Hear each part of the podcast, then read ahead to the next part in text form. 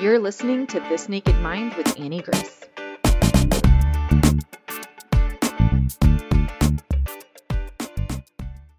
Hi, this is Annie Grace, and welcome to This Naked Mind podcast. And I'm here with Meredith. Welcome, Meredith. How are you? I'm great. Thanks for having me, Annie. Oh, it's so good to, to have you. So, why don't we go all the way back to the beginning um, with you? Where, where did your relationship with alcohol begin? Yeah. So, unlike most people that I know, I did not start drinking in high school like most uh, like most people I know, most people in my friend group. I was actually a holdout for so long. I didn't want to drink because I was a very competitive athlete. I went to boarding school for high school, so I lived away and I wanted to play field hockey at a very high level in college. And I knew that if I got in trouble in high school, it wasn't just getting in trouble with my parents for doing something, you know, bad, maybe like sneaking a drink or, um, you know, going to a party and staying out, but I actually had like repercussions with my school. So because of that, I was always just terrified of getting in trouble. So didn't ever go to any parties, never snuck snuck to other dorms and participated in anything. I was like so straight edge and so focused on getting the offer to play field hockey in college. And that ultimately worked out for me. So, uh, you know, around uh, my senior year, I guess like the summer before I was going to college, um, I think my parents were a little nervous for me, just having not experienced any anything with alcohol up until that point. Um, a couple times, I think they were like, "Do you want to just try a beer? Like you should have some before you get to college." Um, but I was still like just kind of not interested. Um, I did go to a graduation party. And when I did have my first beer, I will never forget, I called my mother. And uh, like, who calls their mom the first time they go to a graduation party? But like, I had to report back to her that I'd like tried a beer. So um, that was, you know, kind of like the first time I ever drank. And then I got to college, and that's where things just got really interesting it was like all of the things I think I kept like bottled up from high school and not doing anything bad all of a sudden i got to college and it was like a free for all and it wasn't just me this was like everyone. And like mind you i was playing on a division 1 team and it was still a nonstop party all the time. We had what we called on our team a 48 hour rule which meant we just couldn't drink 48 hours before a game. And I think like just, you know, looking back and like knowing what we know now about alcohol, like it really didn't matter that we weren't drinking those two days before if like the rest of the week we were just like, you know, drinking as much as we possibly could to make up for it. At this point, I had opened Pandora's box. Nothing was going back in that box. I was loving life. I loved um, everything about college. It was like you know, one big party, everything you read about or like hear about and think about going to school, like that's what it was for me. I was playing on this great team um, and I had an amazing social life. There wasn't anything I did at school other than my field hockey games that didn't involve alcohol, though. Like everything did. So it just became something that we were, I was so accustomed to. And over those four years, like the partying part of college became actually what I liked more than playing this sport that I had worked my butt off my whole life to get there for. And I think back, and there were times, and you know, I'll caveat this by saying that playing a sport at that level is like a full time job. It becomes very different for you at that point in your life than probably much everything leading up to it. And there's so much pressure, and you're busy all the time. However, it is also such a an opportunity and such a special thing to be able to experience that. And looking back, I think the whole time I wished I was there were times when I wish I was just like the normal kids who were in school to just go to class and then do what they want. And I like, to me, that felt like freedom. And so I started to get to this point where like I was not liking something that had given me so much joy up till that point in my life just because I wanted to go drink and party. And probably so many different reasons. And I have gone to therapy, you know, as an adult to kind of unpack some of those things. But like, drinking really did just become like this thing that we were all doing all the time and constantly thinking about the next party, you know, the next event, whatever we're going to be doing. Oh, when's the game over? Can we make it in time to go to the football tailgate? Awesome. Like we were going to be sprinting over to go do that. So I had a great four years and I did play all four years in field hockey. It was, uh, you know, it, definitely an amazing experience and I graduated, and that party just kept rolling right on. and moved to New York City with a lot of my friends, and uh, because I not because I loved anything about New York City really, but because I wanted to be with my friends, and I didn't really want college to end. That first summer that I was working in the city, I woke up one day in July, so I had just moved in, and I had a lump on my neck. And within like half a week, I was diagnosed with Hodgkin's lymphoma, and which is a type of blood cancer. So I started six months of chemotherapy, and when and now I am 17 years in remission. Like it, you know, I it was, I overcame that. Um, I was able to to beat it, and when I got to the part in your book, and I haven't even gotten to the part where I even find you yet, but when I got into the part about your book where you talk about symptoms of what alcohol can do to your body, one line in particular just made me stop and think because I never I never put my Hodgkin's lymphoma diagnosis in with like anything else that had happened to me in my life. Like just assumed it was something that had happened to me because I had a genetic predisposition to get like there was nothing I did that caused me to get this cancer. Like I know that. But um, the line that really just stood out for me in your book was that our immune system is our single most powerful weapon against disease. And we know this, but I read this and I was thinking, um, know, one of the things that the doctors told me about this type of blood cancer that I had was that it didn't just show up overnight. It's actually a very slow growing type of cancer. And, you know, when I read that line, I was thinking about that whole time in college. I probably had this disease growing inside my body and every night I was just absolutely slaughtering my immune system. And like, if, you know, no one told me, you know, no one was talking about it back then about just the effects that alcohol can have, even if you're not an alcoholic, just thinking about the things that it's doing to shut down your body inside. I just think that's such an interesting thing for me to think about now, so far past having cancer. Like, I wasn't doing anything to help myself at all. certainly didn't cause it, but I wasn't helping myself. So here I was, this high performing Division 1 athlete. I was, you know, putting this awful chemical into my body as much as I possibly could because I loved how it was making me feel. Um, and you know, it was just it was so normalized, and yet I was like just altering my body's chemical makeup um, in so many ways. So um, I beat cancer, but I was also still drinking while I was going through chemotherapy because I wanted to feel normal. Here I was, like 22 years old. All of my friends, we just moved to the city. And for me, like going out and still going to bars and going to concerts, even though there were some days when I had to get my treatments, I wanted to feel normal and I didn't want to feel like I was, a, you know, a cancer patient. Mm-hmm. And then once again, like, you know, maybe that wasn't the best idea. But it had just become this thing that I did to fit in with my friends. Um, and, it, and it was really what we did. So um, drinking has just become, had become at that point, just an everyday part of my life. And once I had beat cancer, I really got to start uh, kind of the next chapter of my life, which was my career. Um, and so much of your story really resonated with me. I started in ad tech sales.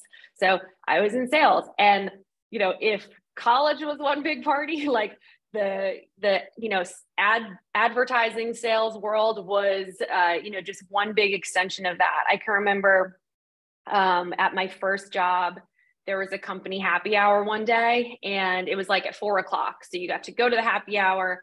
And then I was still, you know, was bottom of the the rung on the corporate ladder. So I still had a lot more work to do at 4 p.m. And I brought a beer back to my desk. And I remember like texting my parents. My dad worked for the US Postal Service for years and drove trucks. My mom was a nurse. they could never drink on the job. That was not something that anyone would ever do. But here I am getting paid to like have this party. And I was like, wow, this is so cool to be part of a company that encourages this. Um, you know, and that was the culture of the company work hard, play hard. So through my 20s, I uh, worked for various ad sales company, uh, ad tech companies in sales, and it was just more of the same grabbing drinks after work, um, boozy lunches with clients. It was not abnormal to have a glass of wine on a you know Tuesday because you were going out with clients at lunch. It was just it was totally normal, and you know a lot of people. This is totally normal for a lot of people. And then it was the company outings, which was like even more booze fueled. And it was just a bunch of 20 year olds who were excited and happy to be together. And I I knew I wasn't feeling that great drinking, but I didn't have enough, there wasn't enough to make me stop. So I would be hungover and I would have this feeling of, you know, did I offend anyone last night? What did I say? Does anyone hate me? And like that would, you know, dissipate as the day went on. But when you spend all of your social life with your coworkers, there's just so much that commingles between the two. And I didn't like that feeling the next day of of wondering like if I had um if I if I just had said something wrong. And it's a terrible feeling to have. And I knew when I wasn't drinking, people liked me. I didn't I had no problem with that. I've always been a very confident person. It was all of a sudden just once it got a little blurry um, or at a little late with drinks, you're like, should I have said that to that person who is like a much higher level than me at this company and maybe I'd want to work for one day? So I, I always had that feeling and I hated that I felt that way and I didn't know how to change it. I was that person who said, okay, like after a big, like maybe it was a sales kickoff meeting and you had like the big parties of the year, like the next day I'd be the person who'd be like, all right, I'm never drinking again. And then like a couple days later, once I kind of came back around to it, I'm like, oh no, we're definitely going to have drinks at the Christmas party or whatever it was. Um, so I never really thought I had a problem with drinking because I drank with everyone else. I was very open about it. We were all drinking together and I wasn't hiding anything. I thought to be an alcoholic meant you had to be hiding it in some way and like people didn't know. I like I was participating in this group project. So how was I feeling like so different than some of my other friends who I would look at and be like they they weren't worrying the next morning what they said. Like why was it just me? Like why was it um why was I having a different like reaction the next day than um some of my friends? So I really still didn't think it was like I knew drinking was causing it, but it's still like not enough to get me to stop. Um, because I also I loved my career and I really liked being around my friends, and I wasn't sure if I could do that and also be the one who wasn't drinking. No one else was not drinking at this point. I think it is very different now, which makes me so excited, and I think a lot of this has to do with the work that you did and that you do and so it gives me so much hope like people were not it was it was just not a thing really so went through my 20s my 30s uh, i actually had my two daughters um, when i was in my late 20s i went through a divorce in my 30s and my kids were still pretty little. I was still drinking but you know and, and then when you have kids it's like a whole nother group of friends that just wants to drink all the time too. It's like bringing the bottles of water over for like you know mom time and wine time. And and that you know i live in the suburbs and that was all totally normalized as well and every again everyone else was doing it i loved being with my friends and socializing and our kids were having play dates while we were you know also having like our adult time and i was building friendships and alcohol was you know 9 times out of 10 a part of that I can remember the first time I hosted some moms that I had ever met over at my house for like a play date at 10 a.m. And someone brought over as a hostess gift a bottle of wine. And we didn't open it just then, but I just remember being like, oh, it's 10 a.m. Like, this is what we do in the suburbs, I guess, like with kids. about, let's say it was uh, right at the beginning of the pandemic. So I started dating my now husband, and the pandemic obviously changes uh, a lot of our daily schedule. And not that I had much stopping me before, but all of a sudden, you know, the 4 p.m. let's make fresh squeeze margaritas became more of the norm than not. So that I think just between the two of us spending so much time together and actually seeing how much we were drinking, my husband decided to make a big change in his life. So he decided to do, uh, we weren't married at the time, but he decided to do the 75 day health challenge. And one of the pieces of that was to not drink. So he started doing that. I think I actually found the challenge and said, You might like this. And he started doing it. And I just kept drinking. I kept going on with my life. I was like, I work out with him or, you know, often I've, I'm a healthy person. I don't think I need the 75 day health challenge, but I will support you on your journey doing this. So um, he was doing this hard thing over there, and I was still drinking. And I just, his life totally started to change. So he lost a lot of weight, which was great. He felt very healthy. Um, and he just, he would just talk about how well he was sleeping, how clear his mind was, um, and just how happy he felt. I wasn't quite there yet, even though like I loved this for him. I again, I was still getting those feelings of being like very sad and unhappy when I drank. But for some reason, I still hadn't hit that point to push me to say, um, all right, like this is the time to stop drinking. And I had, I was in therapy. I'd seen a therapist for various things and I loved that practice, but alcohol really had never come up. Um, it wasn't something I was like volunteering to my therapist as something that was altering my life in any way. So without that, we had plenty to talk about anyway. so it hadn't come up, but everything really changed for me in March of 2022. So it's like a little over a year ago now. So my husband, my now husband, and I got married and we eloped and we went to a beach in Florida and it was beautiful and perfect like exactly what I envisioned my wedding. I am still drinking he is not. He had been alcohol free for about a year at this point. Um, and it, it was just, it was amazing. I was so happy. Then we get back to New York and we had a family party. It was going to be my kids, his kids, um, a lot of people in his family, and it was at a country club. And the wine was flowing. This was what we did. you know, it, there was a dinner party. It was going to involve a lot of drinks. And that night, I was drinking wine. And at the end of the night, I I honestly can't even remember what the fight was about, but it was something so dumb. I miscommunicated, I misheard something. I was being like I can't remember what it was. All I remember is that I picked this fight with with my husband and was kind of going back and forth about something.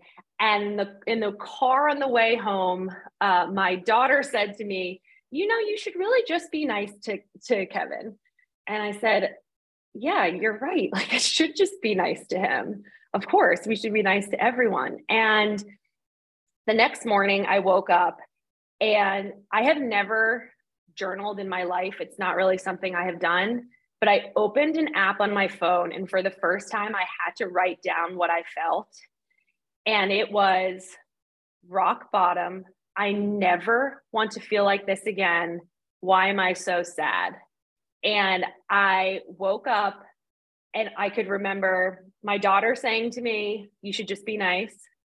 And I could remember picking the fight. I couldn't even, it was so insignificant. It was it wasn't even like worth remembering, though I'm sure the wine contributed to that.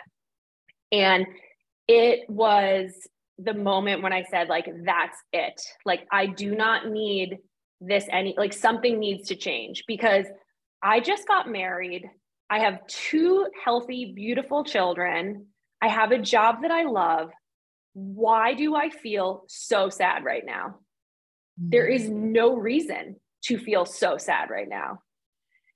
And I asked my husband, I go, Are we okay? I'm sorry. I don't even know what that was last night. And he said, you know, I could tell he was hurt, but he never judged me, never made me feel bad about it. I said, I don't want to drink anymore. And he said, if you really don't want to drink anymore, you have to read this book. And he handed me your book and he said, it's not your fault. Hmm. And I am have been thankful. I was always thankful for meeting my husband, but when I think about that moment and how I felt, the lowest I've ever felt in my life. Like I typed in that note, rock bottom. I want to remind myself that that was not a great feeling. Um, and he didn't, he wasn't even mad at me. He gave me a book and he said, You can, like, it's all in your control. You can change this. And I was still in bed. And I think I got through like 200 pages of the book before I got out of bed.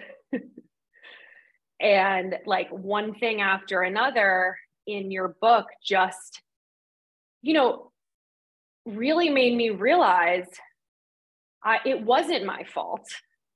I was no longer in control of my, you know, what was happening to me because of alcohol, because of what it was doing to my body. And then I got really angry. And sometimes it still makes me angry. And I'm angry for allowing myself to be controlled for so long because if you know me, I know we've only known each other for a little bit on this podcast, but I am I don't do things just because everyone else is doing them. Like if the whole crowd is going left, I am like standing firm and asking a lot of questions before I go anywhere. Like I have high standards. I I go against the grain. It's like truly part of who I am. So to think that all of this time I was just doing this thing almost mindlessly because everyone else was. I'm like, why was I so easily manipulated? Like, how did I let this happen to me? That is what I was feeling when, as I was going through your book, because every single chapter that I got to, I was like, yes, yes, that happened to me. Like, how did I let it get to this point? Now that I have given it up, and I can talk a little bit too about like what that first experience was like, but um, getting to that point where I knew it was in, you know, it wasn't in my control what was going on. It wasn't my fault, but everything was entirely in my control moving forward. I was never, um, I, I think I've, I've heard, you know, other um, guests that you've had in your podcast bar talk about like this or like missing it or like mourning or like grieving the loss in some way. Like I never had that. When I stopped and I decided that I didn't want to be the person that I was before, it was like every single day that went by and every single thing I did that I would normally would have done with alcohol and I was doing it without, it was like I I was gaining power. like every single day just felt like I was this like unstoppable person that all of a sudden was getting like all these level ups in life that I had never had before. We went, we took our first vacation, you know, didn't drink, went to uh, a country concert. Never in my life would have imagined going to a concert where you you know weren't spending half the the time waiting in line for a beer. Went to a wedding just started to do all of these things and i know you mentioned it in your in your book but like alcohol really started to become so in- insignificant for me and i also i was very lucky in the fact that my husband got there before i did so i wasn't i wasn't doing this alone um, I say to him, like, you are so badass. You did this, and I was still drinking wine in your face every day. Like, I can't believe it. It must have been so hard, you know. And he says, like, you just, it was harder for me. He thought about a lot more. I was able to just cut it out because I felt so empowered by, you know, the words in your book and also my how I felt. And I, you know, it has now been a year and I know you wrote this in your book. It's, you know, people, you think about alcohol as this thing you're losing if you give it up, but it's really everything that you gain um, from giving it up. And that to me has been my biggest takeaway from this past year. I call it the year I stopped hating myself because, like, I have not been sad or unhappy or had any of those anxious feelings or wondered what people think of me or frankly cared what anyone thinks of me since March 27th of last year. And that was the day that I picked up the book and decided that, you know, it was in fully in my control how I was going to continue to live. And I will say for anyone listening who thinks they're nervous about what people are going to say when you say, Oh, I'm not drinking tonight, or I don't drink. In my experience from the past year, there has been not one single person that hasn't said in response to that, Oh my God, I wish I could do that too. They, mm-hmm. everyone, like, or you get someone who says, Oh, I don't drink either. And then I, you know, then I'm like, Oh no, I, I knew I liked you. Like, I knew we had this connection. It's, it, you know, it might not be everyone's truth, but it is my, like my experience over the past year is that there are so many people out there who wish they had the tools to stop. And when I show up as an example of, you know, someone who really did it and made the change, I can tell that I am helping people. And that's why, you know, I was so excited to get the opportunity to come on your podcast. It's why I am proud to share my story, even though it's, you know, it can be scary to share that you were just like so sad from drinking for so long. But if like there are so many people, it, almost everyone I say, like, I don't drink or I'm not drinking, and their response is, I really wish I could do that too.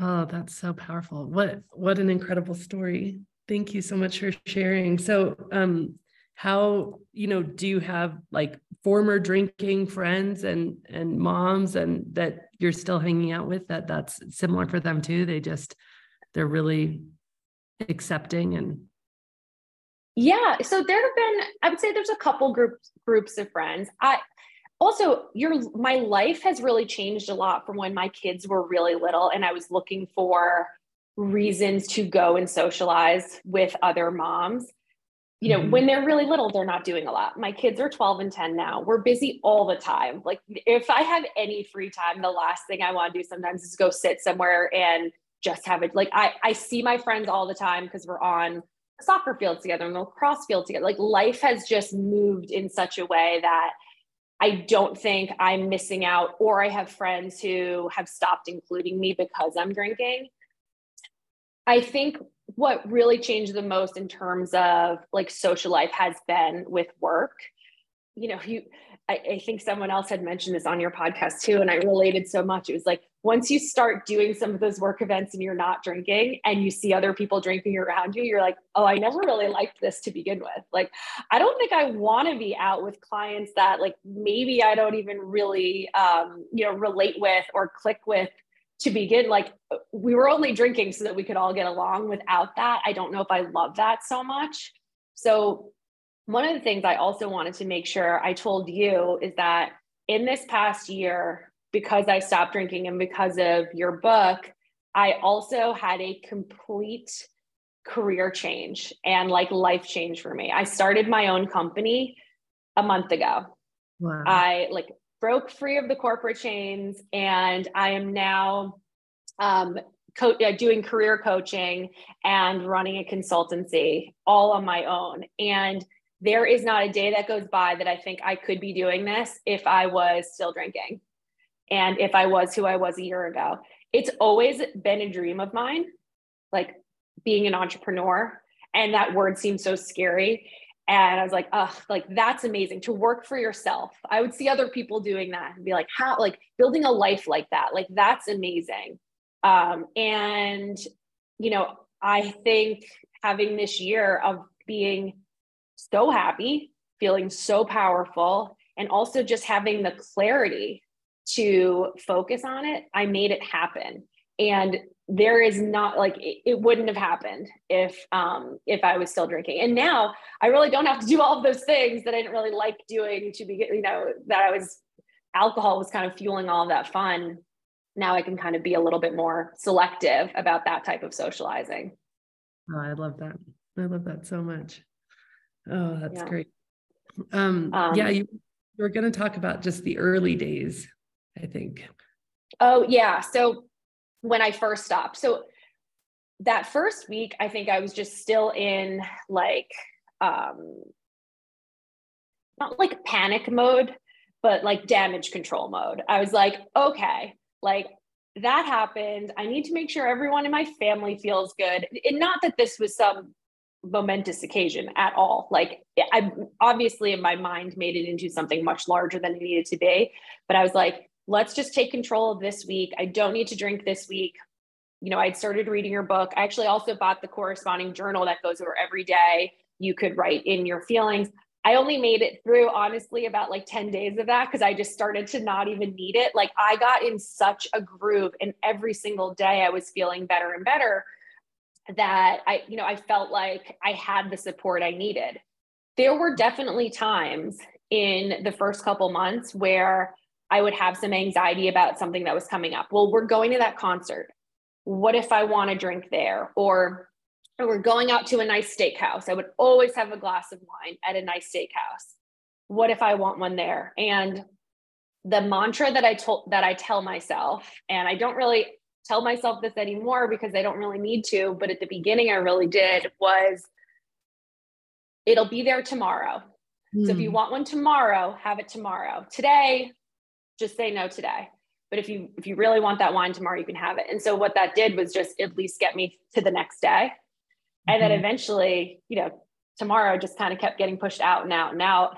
And I, you know, was living with someone who also wasn't drinking. So I didn't have the temptations there.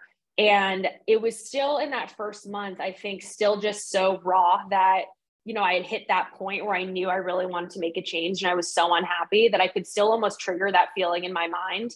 And like alcohol to me, I just had this like repulsed feeling about it because I just, I, I didn't want to go back to that. I knew what that felt like and it was still so fresh.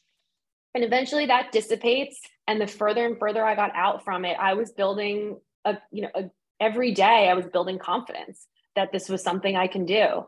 And, you know, I found other people online and, you know, Instagram accounts. You, you just, you pull different quotes from different people and you just see how many people out there also going through the same thing also want to change their lives, also want to help other people. And so I never, I never wanted, I never wanted it back in my life.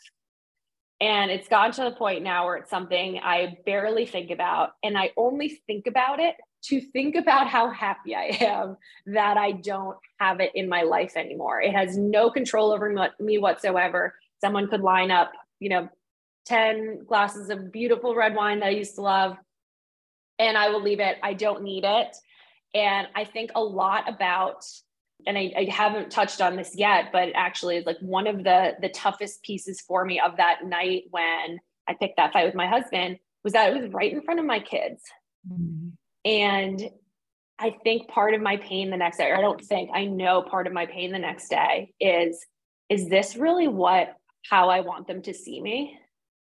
And you said it you there's a piece in your book about how in schools we do such a good job teaching kids about the dangers of drugs and alcohol and then you come home and there's a bottle of wine on the table and like how messed up that must be for so many kids to get those mixed messages. And you know my kids were certainly around alcohol a lot. It was very normal in our house. And i don't want that to be the case I don't want that to be the I don't want it to be as natural for my kids when they get older as it was for me. I want them to make their own choices and I hope we're educating them in the right way to make those choices and certainly never force it on like not drinking on them. But I want them to see the best version of me. And what they saw that night was horrible. And I never want to go back to that again. Um, so that has been such a driving force for me is this idea of how are my ch- how am I showing up for my children? What type of role model am I? I know I was always an amazing badass mom. I know I was, but I had that other piece too. And how much was alcohol holding me back from being an entrepreneur too, showing them what that life could be like. We one of the things that was kind of this imp- um, it, like impending vacation that we had planned um, I stopped drinking in March and we had a family vacation in December and we were going to live on a boat for a week in the BVI's. And it is my happy place, um, St. John and those islands.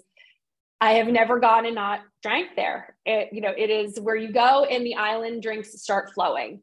So we have this whole trip planned and I'm like, oh, we're going to live on a boat for a week. When we booked this, I definitely did not plan to not drink the whole time. How is this going to be? And it was, you know, it's only a few months ago now. So it was so far into my alcohol free journey that it honestly was like, again, so in- insignificant.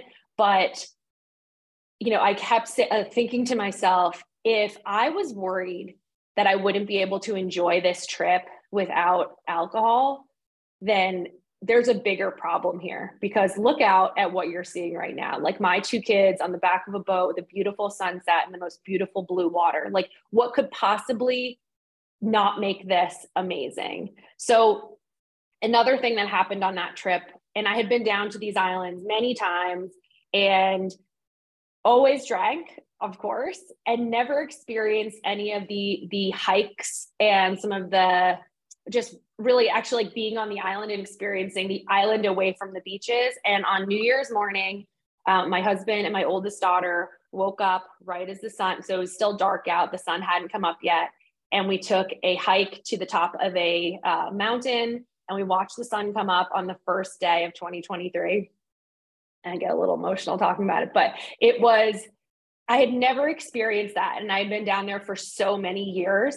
And I had always been hungover on like the first day of the year. Like I would have been out, you know, we would have stayed up to midnight drinking wine. So just to wake up and have that moment and share it with my daughter and like start the year off on such a positive note, I, like I never knew what I was missing. Um, and alcohol would have absolutely robbed that moment for me if I were still drinking because we wouldn't have done that. So I have a mm-hmm. picture of us on the top framed, and I love looking at that picture and yeah so i i have actually spoken to a few people who are on their alcohol free journey and are nervous about a vacation. I think that's very normal to think how can i go away and not drink? And i share that story with them and just say you know if you you know you're going away for so many other reasons and to experience so many other things. So you know if you can't you know, enjoy Saint Tropez, wherever you go for what it is without the alcohol. Like that's the most important thing. Wow, so powerful. I love that so much, Meredith. It's just amazing. Wow. Oh, this is great. What a powerful story. So let me ask you the question um, that I sort of ask at the end of these things, which is if you were going to go back in time to, you know, the Meredith who um, was so sad and kind of had this cumulative sadness and uh, was picking the fight. And you were going to tell her about what life is like now. What would you tell her? Yeah i've thought about this question so much but and i think it's i don't have any regrets because all of the things that happened to me in my life have led me to where i am now which is exactly where i'm supposed to be. But if i had to tell myself something I think I would say it's not about you. And I think that means like two different things. Like, first, it's exactly what, you know, my husband told me when he tossed me the book. he said, It's not your fault. Like, you got to read Annie's book. It's not my fault. It was not about me.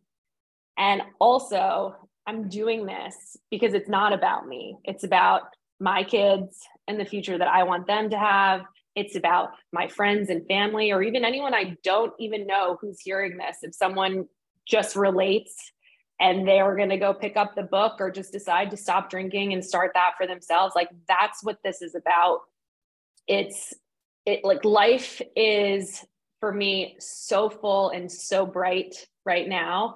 I I almost someone else said this on your podcast too. like, is someone spiking my drink because I feel like I'm drunk, but I'm not? I have that feeling all the time.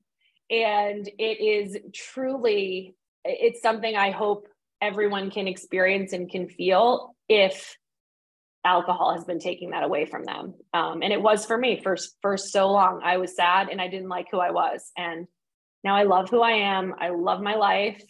And I just want to share my story as much as I can in um, in a way that I hope people feel is you know accessible and not and that's what I loved about your book too. It never felt like I was being lectured.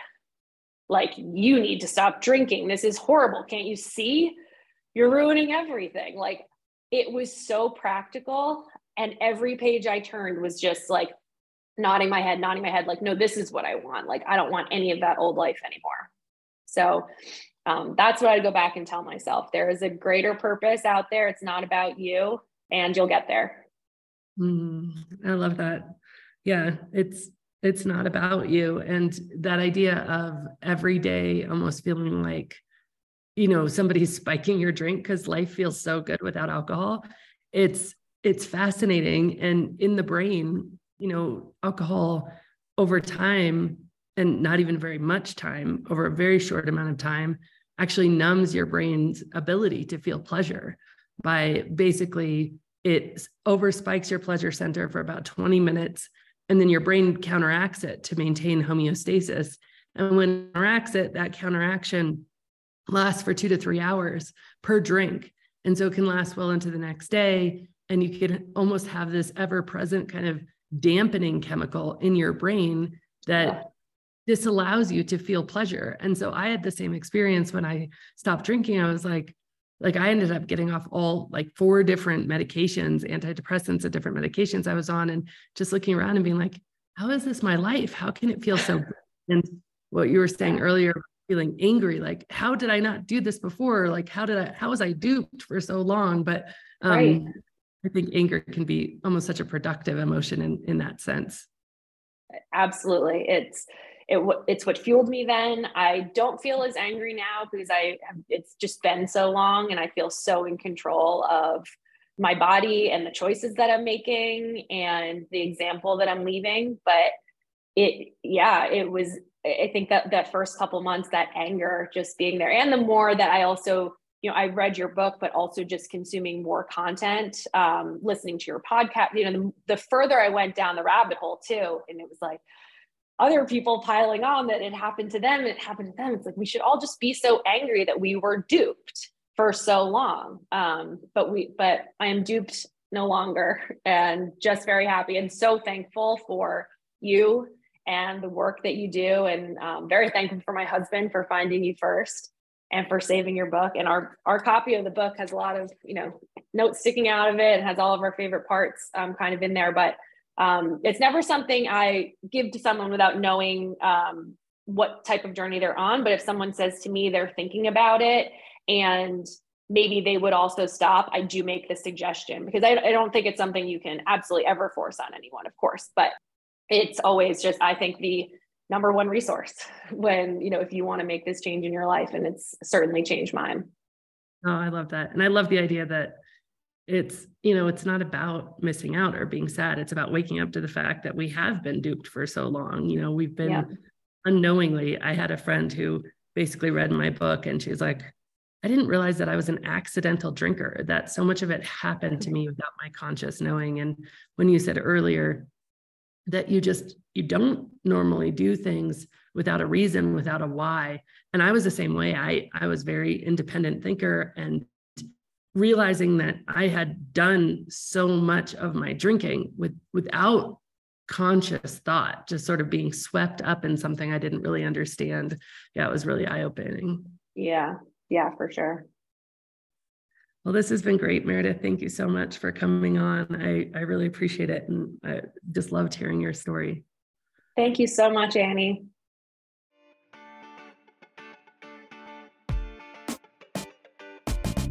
Thank you so much for listening to this episode. If you're ready to see how This Naked Mind can help you on your personal health and wellness journey and want to learn more, go to thisnakedmindpodcast.com to learn what your next best step is. Again, that's thisnakedmindpodcast.com. We have all of our free resources, programs, social links, and more available for you there. Plus, if you have your own naked life story to share, you can submit it there as well. Until next week, stay curious.